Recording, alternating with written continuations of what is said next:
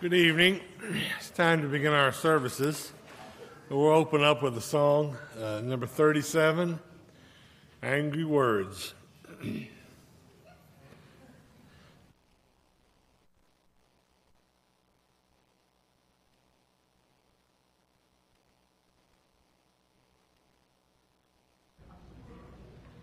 Angry words,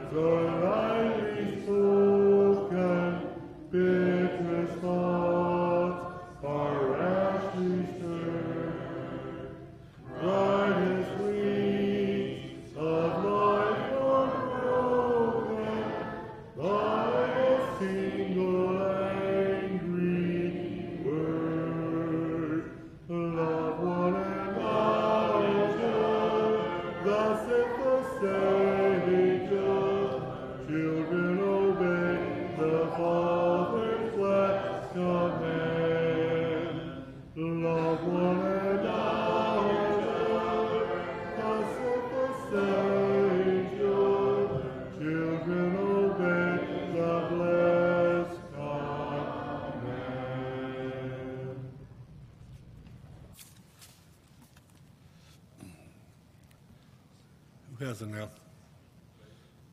David? Oh, your turn.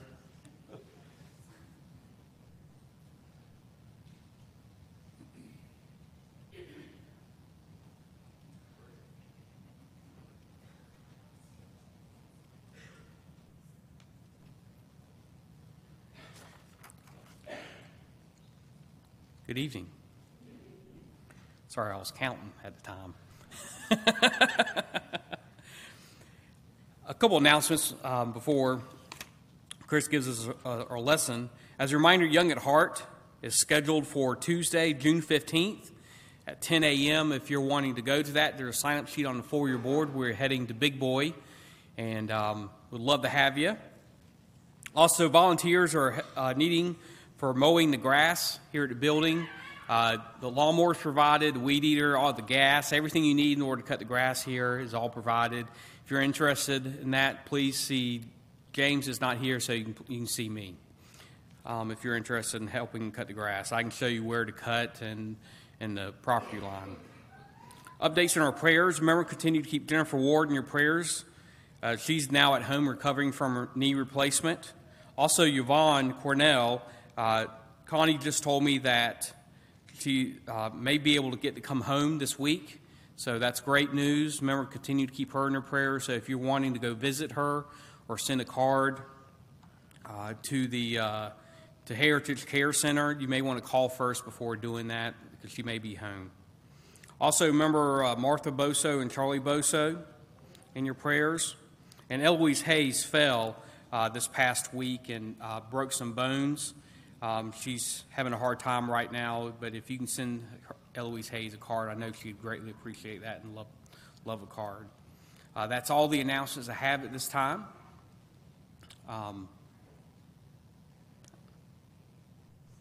this is different. Most time we do this at the end. So let's just go to God in prayer. Our gracious Heavenly Father, Lord, thank you so much for all the many blessings you give us. Lord, we're so thankful for this opportunity this Sunday to worship you, to sing praises to you, to, to, to look to you for strength and guidance in our lives, Lord. Lord, we ask you to continue to, to be with our elders here, Lord, and the decisions they make, Lord, and Lord, and continue to be with our youth here at Rome. Let us continue growing spiritually. Let us always look to your word for strength and guidance in our own lives, Lord. Lord, we ask you this time to be with us now, watch over us, and continue to be with our country and its leaders. Forgive us, Lord, when we do fall short. In Jesus Christ's name we do pray. Amen.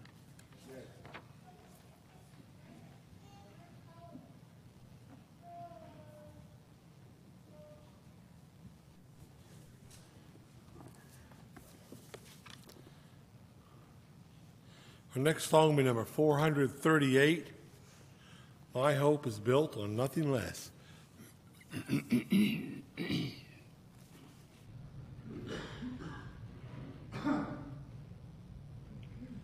My hope is built on nothing less than Jesus' blood and righteousness.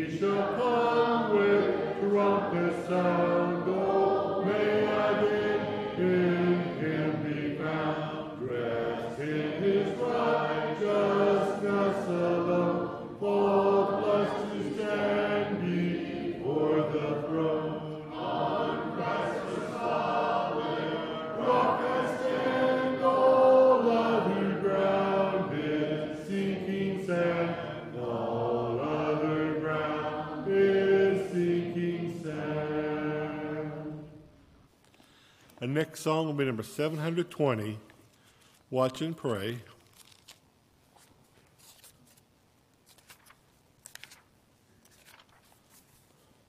Sing just the first and last verse of this song. Watch and pray, for the Lord is coming, coming in the clouds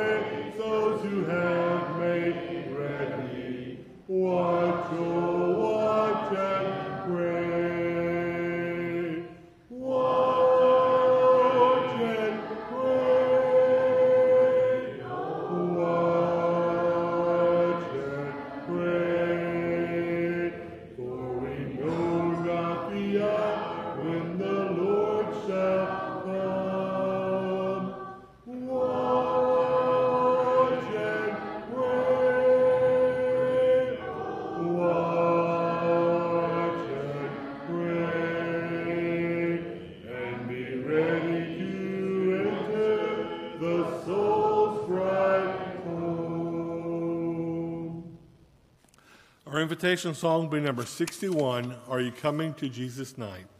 Number 61.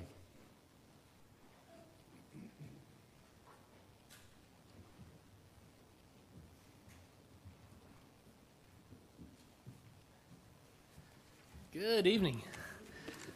It's good to see each one of you back with us tonight. We are uh, doing a little something maybe a little bit different this month. Um, it hit me a couple of uh, days ago, earlier this week, I guess, earlier last week, that uh, the world is celebrating uh, June as Pride Month. So I thought, man, we need to talk about that because that's something we're dealing with. So we are going to talk about that. Um, so here we are. Spend some time tonight in Genesis chapter 6, and we're going to look at the story of Noah. We're just going to kind of set the foundation for, uh, for this, uh, short series of lessons. And uh, we'll try to derive something out of this that will be beneficial for us as we struggle to meet our culture where it's at and speak authoritatively, speak scripturally uh, back to, to a culture that is very quickly becoming more and more anti God. So, I just wanted to talk to you tonight about Noah's story. I know you know Noah's story, but if you've never dug down deep into the specifics of the ark and the flood and the events that are surrounding Genesis, Genesis 6 through 9, uh, you need to do some digging there because there's some, some things in this story that you need to know a little bit more about, especially as we think about how judgment is coming. Um, that, that's kind of the byword for tonight's lesson. Judgment is coming. You don't get to mock God and get away with it. That's the verse that uh, Jason uh, was, was reading for us tonight.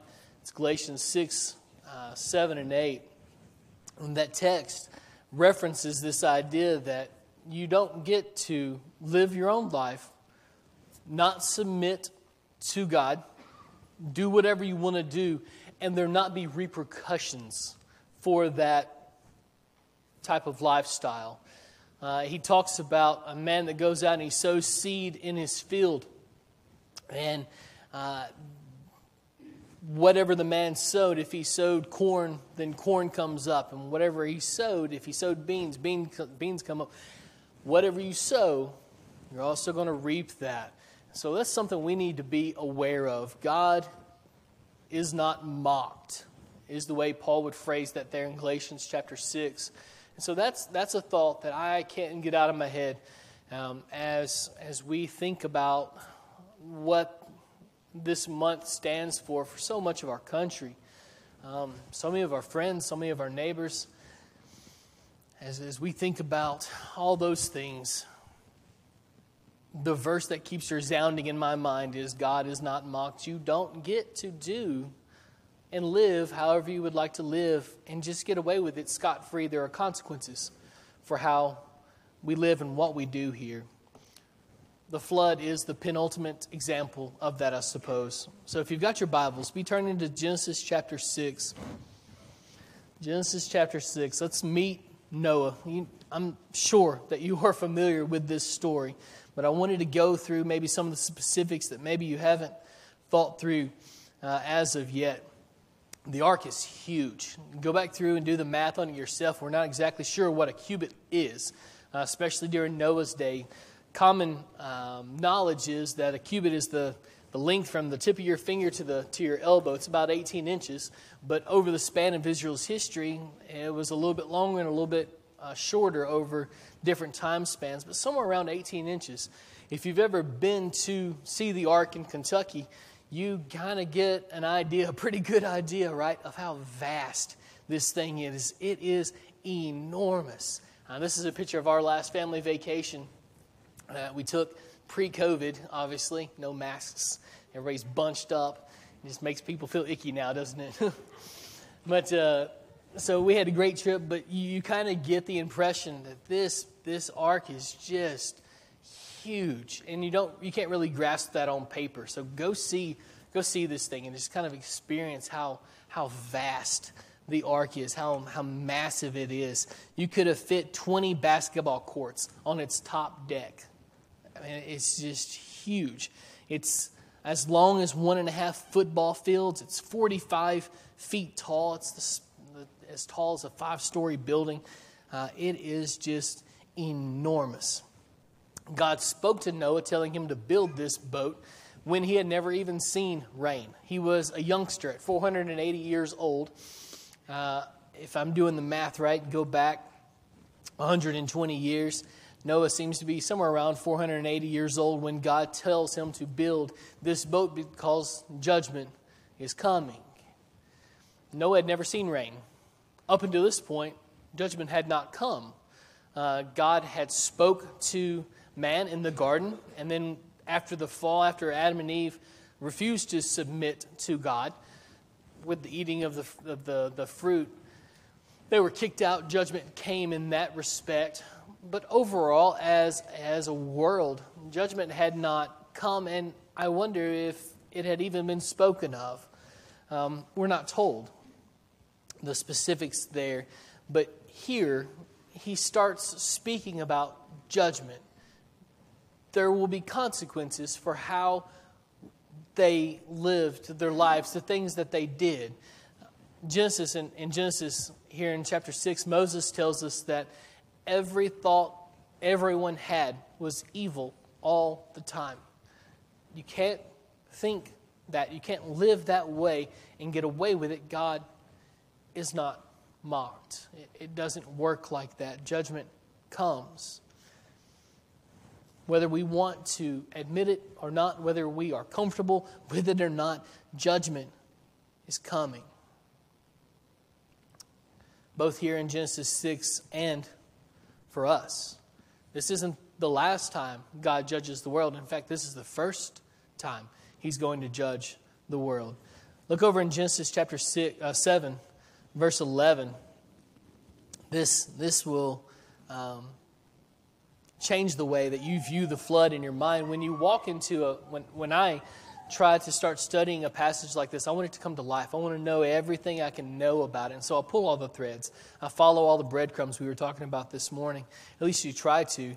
Um, and then as you read the story again, you find more strings to pull and more breadcrumbs to follow. But here, here's one that you may have missed over, over the time Genesis chapter 7, verse 11 in the 600th year of Noah's life, in the second month, on the 17th day of the month, on that day, all the fountains of the great deep burst forth, and the windows of the heavens were opened. In verse 12, and rain fell upon the earth 40 days and 40 nights. That's the part that we tell our children in VBS, right?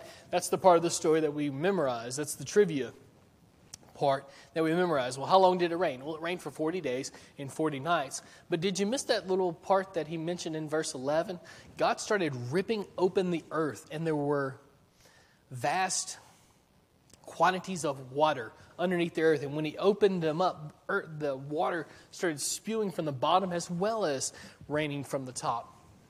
So this event would have been horrendous just from the very outset don't mention anything that happened after that. Just, just the beginning, that first day, must have been horrific for the people that were experiencing it. Look at back at chapter 6, Notice verse 13. Excuse me.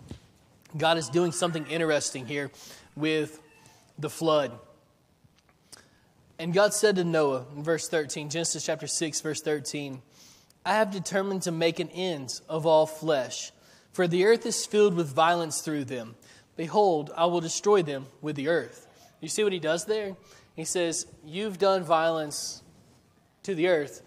I'm going to make the earth do violence to you. It's tit for tat. He, he, he's, he's repaying evil for evil here. But even deeper than that, he is in the, the mode here in Genesis 6 through 9 of deconstructing his creation. Do you remember in Genesis 1 when God had created things? Do you remember what he said? He looked at it and he said something, right? It is, it's good. And he looked at mankind and he said, You are very good. But now, mankind is very bad and, and things are, are bad. And so he starts this work of decreating, of uncreating. Look what he says in, uh, in verse 12, chapter 6, verse 12. And God saw the earth, and behold, it was not good, but corrupt. For all flesh had corrupted their way on the earth. Verse 19, uh, God starts bringing the animals to uh, Noah as he did to Adam just centuries earlier. The expanse in, in, uh, verse, in chapter 1, verse 6, God separated the waters of the expanse. Uh, now all of that has been, re- has been rejoined in uh, chapter 7, verse 11, when the fountains of the deep from, the, from below meet the rains coming down from above. He also uses an interesting word here in Hebrew uh, when he says prevailed. He uses it four different times once in 718, once in 719, then in 720, and then again in 724. The Hebrew word there is gabar, gabar. It's used elsewhere in, in the Old Testament as a military term. And so it looks like Moses is saying that the floodwaters acted as the army of the Lord, dispensing his judgment and his justice and his punishment on a corrupted planet. judgment. It, it, it's coming, it's here. In Noah's day, they could not live the way that they were living. They could not mock God and, and not have consequences to pay. The flood was the consequences, it was the first judgment that God gave because of an entire world's worth of sin.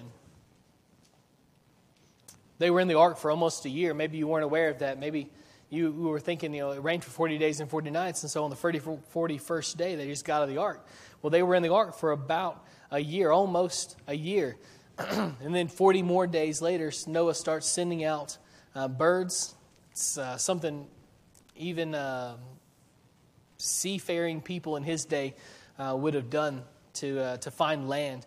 Finally, the last bird doesn't come back. You guys know this story. Finally, Noah and his family are able to leave the ark. Noah makes sacrifices, and God made a promise never to destroy the world again with water. And that symbol would remind us that he would keep his promise, right?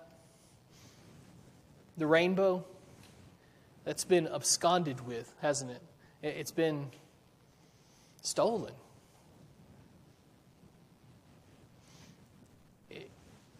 It's unfathomable to me that a sign of God's judgment has been used to indicate no judgment. Stop and think about it for a second. What does the rainbow symbolize? To those of us who believe, it symbolizes that God could not forbear with people he refused to allow sin to remain without consequence. And so he judged the entire world and he flooded it.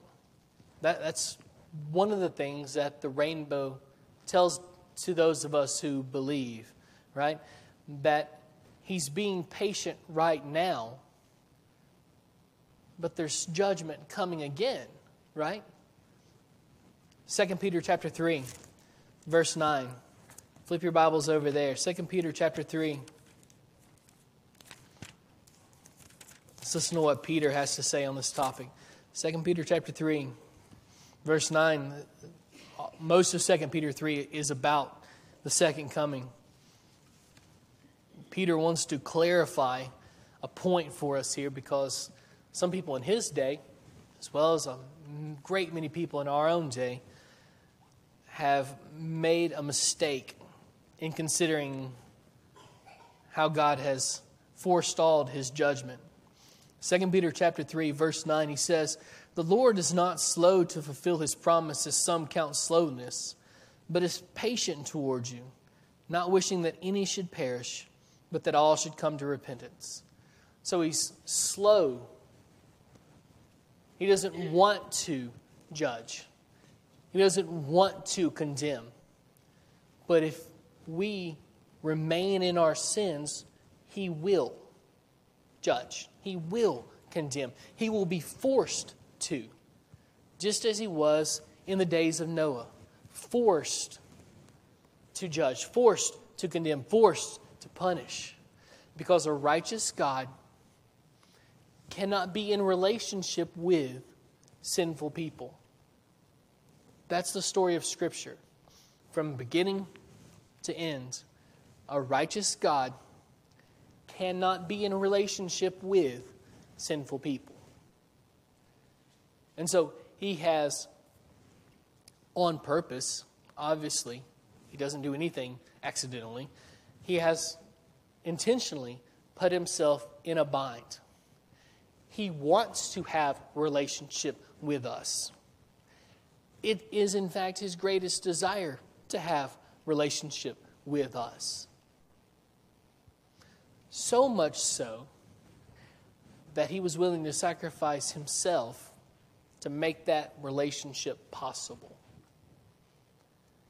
Does he hate sin? Absolutely. Will he overlook it? Not forever. This is what the story of the flood teaches us, right? He's being patient but soon that patience will run out. Like we talked about this morning in the book of Hosea and then in Bible class this morning at 9:30. That was good to be back in Bible class, wasn't it? I spoke really fast because I was really excited. We may have to go back through and do all that lesson again so everybody can understand what I said. But I'm trying to go slower tonight. Um, but like we talked about with Hosea and Amos, these people in ancient Israel refused to submit. They, they were doing what they wanted to do, and nothing God said, no prophet, no words, no actions. And he gets incredibly inventive in the Old Testament with Ezekiel and Jeremiah and Isaiah and Amos and Hosea, all these guys, incredibly in, inventive with their proclamations against sin. Nothing he does brings them back. So, what's he do? Well, eventually, you saw this morning Hosea 4 6, he cuts them off. He says, You're not my people anymore. I'm not going to listen when you pray. I'm not going to be pleased with your sacrifices. Nothing you can do will appease my wrath at this point. That's where they were at in the flood. Nothing they could do, had they wanted to, would have appeased his wrath. They had come to a point of no return. And in Hosea and Amos's day and Isaiah's day, they were not his people anymore. He was not going to have mercy. That's where we're at in, in, in the days of the flood. He had been patient. We don't know how long, how many years, how many centuries there was in between the, the, the, the creation and, and this moment in the flood. You can guess. You go back and do the ages of people, and you can kind of come up with a, a round figure. Uh, they're, they're about kind of a ballpark figure. We don't know exactly, but during that time period, he was slow to anger, right? We've talked before about his steadfast love. He doesn't want to punish. It's almost against his nature, you could say, to punish. He doesn't want to, but He will. And that's a fact we cannot get over. That's a fact we, we must not get over. And it's, I think it's a fact that our culture has glazed over.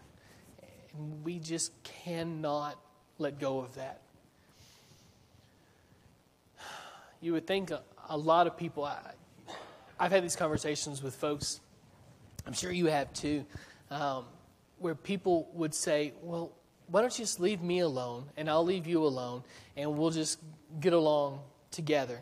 You're like, it's not kind of me to see you sprinting toward a cliff and not say something. If you saw your neighbor in a and their house was on fire and they're inside sipping tea, would you not knock on the windows? Would you not beat on their door and say, "Hey, come on! What are, what are you doing? Get out of the house!" What's the kind thing to do? What's the humane thing to do? What's the reasonable thing to do there? The logical thing to do is to beat on the door, to do everything in your power to say, hey, you need help. You, you can't see it from this side, maybe, but your house is on fire. Judgment's coming. The kind thing to do for us is not to ignore it, is not to overlook it. Judgment is coming. And if the flood teaches us anything, it is that it will be swift, and it will be complete. Total. God is not mocked. He doesn't want to punish, but He will. He's even slow. He's patient. He's slow to, how's Peter put it? Slow uh, towards you, not wanting that anyone should perish. His desire is that you come to Him. He doesn't want robots, right? He doesn't want uh, people who, who just pay him lip service. He doesn't want that.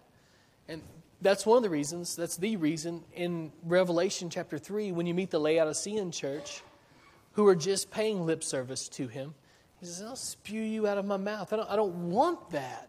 God doesn't ever want just lip service, He wants your heart. He wants complete devotion to Him. And so He's slow toward us, wanting all of us to come to Him, not wanting anyone to perish, but judgment will come.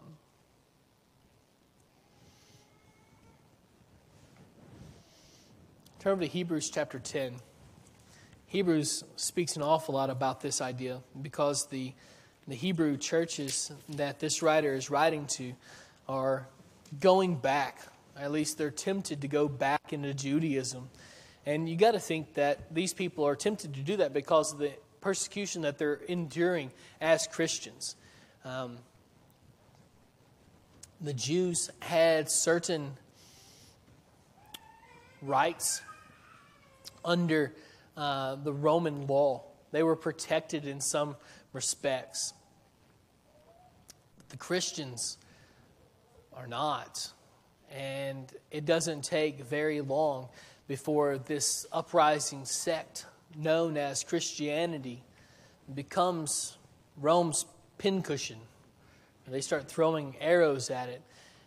And they make a distinction between the Jews and the Christians. And so it seems likely that a great many of these Jewish Christians are looking at turning back into Judaism just to stay away from the persecution if nothing else, to stay away from the persecution from their own brethren. Because the Jews who are remaining faithful to Judaism are persecuting the Christians just like the Romans are. And so these Christians have it coming at them from both sides. They've got the Jews on this side who hate them because they've betrayed the faith. And they've got the Romans on this side who hate them because the Romans think that they're seditionists they're, they're trying to cause a, a countrywide uproar. And so they're just getting it from both sides. And so the Hebrew writer says, I know it's difficult. You hang in there, you stay faithful, don't, don't leave. So many of them are tempted to leave. But listen to what he says here in Hebrews chapter 10, verse 31. I want you to pay attention to the way he phrases this, this thought. It's a fearful thing to fall into the hands of the living God, to fall into the hands. He doesn't say to, to step into the hands, but to fall into the hands of the living God. You guys know this, right? What makes you fall? Do you fall intentionally? Of course not, right? Duh. When we were in Africa several years ago, I wasn't watching where I was going. We were walking down uh, this sidewalk, and I turned around to say something to Kelly, I guess. And uh, I, I tripped and I fell off of the sidewalk down into this like four foot hole. And I got up, and everybody was, "Oh, are you okay? Are you okay?" And I was like, "No, I'm not. I'm hurt. Um, scrapes and bruises, but you don't intend to fall, right? These people, the Hebrew writer says, you're not paying attention, and you're going to fall. An accidental move. You're going to fall into the hands of the living God. There are an awful lot of people that are celebrating. I saw some uh, billboards in West Virginia uh, when I went when we went to Walmart a couple days ago that are celebrating something that ought not be celebrated. Right? They don't know that judgment's coming. Or if they do know, they stopped caring.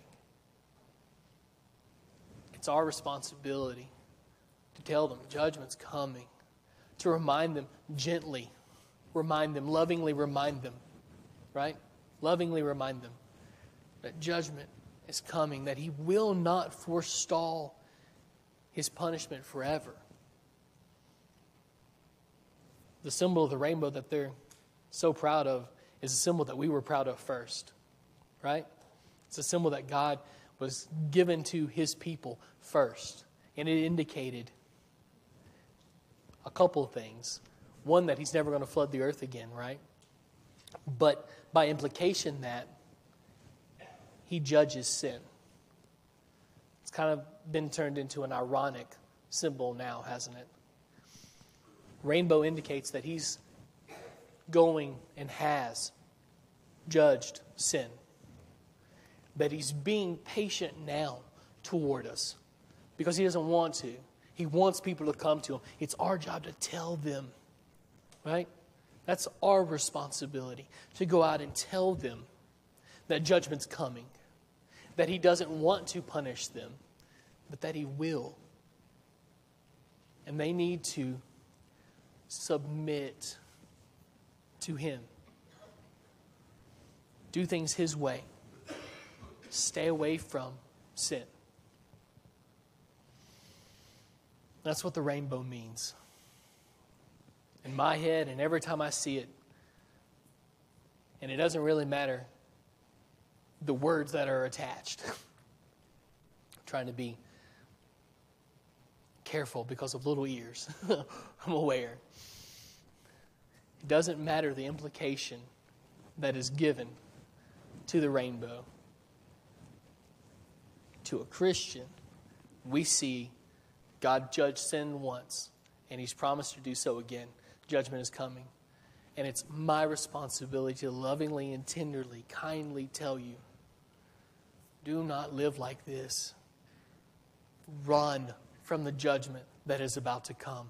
And the only safe place you can run to is Christ. There is nowhere else on earth that will be safe. Revelation pictures the day of judgment in these horrifying terms. He says, when he comes back, there's going to be people who run into caves and try to hide under rocks, looking for a safe place to be, but there's not going to be a safe place. Because the only safe place is inside of Christ. You get inside of Christ by having your sins washed away, putting Him on in baptism,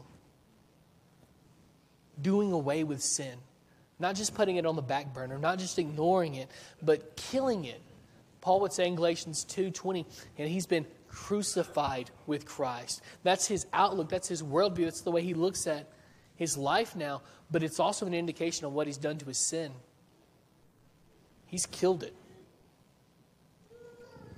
He sacrificed his sin, all the things that he used to do that were sinful. He sacrificed those things to Christ now, and now he's doing Jesus' work. Right? Some of us have been a little too busy with the work of sin to fit into, to fit Jesus' work into our calendars. Judgment is coming.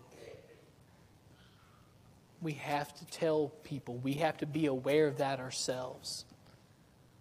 Tonight, if you haven't been baptized, that's the only way to get right with Him, to become righteous, to have your sins washed away, to match up to that standard that we talked about this morning that Christ sets out.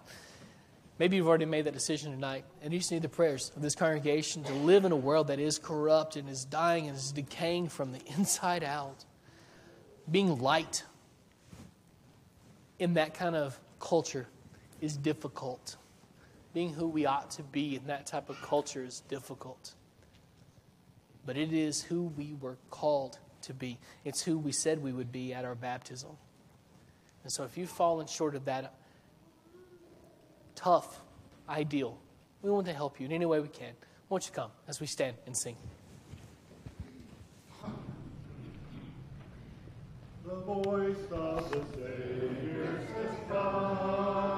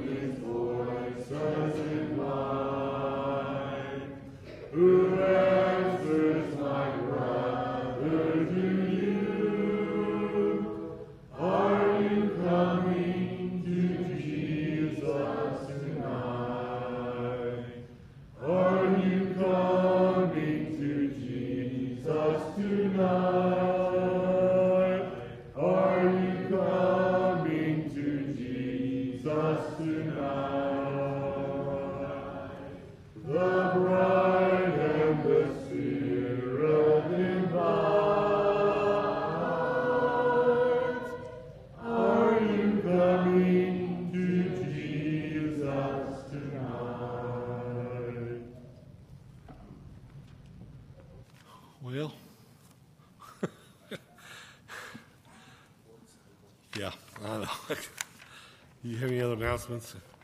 No. Yeah, I totally messed it all up tonight. um, let's. The Lord's table is still prepared for anybody who wasn't able to take up this morning. If you want to go over there while we sing one last song, we'll sing just the first verse of "Amazing Grace," which is number thirty-six in the book. I forgot to put it on the overhead. But we'll sing that, and afterwards we'll be dismissed in prayer. Amazing Grace, number 36.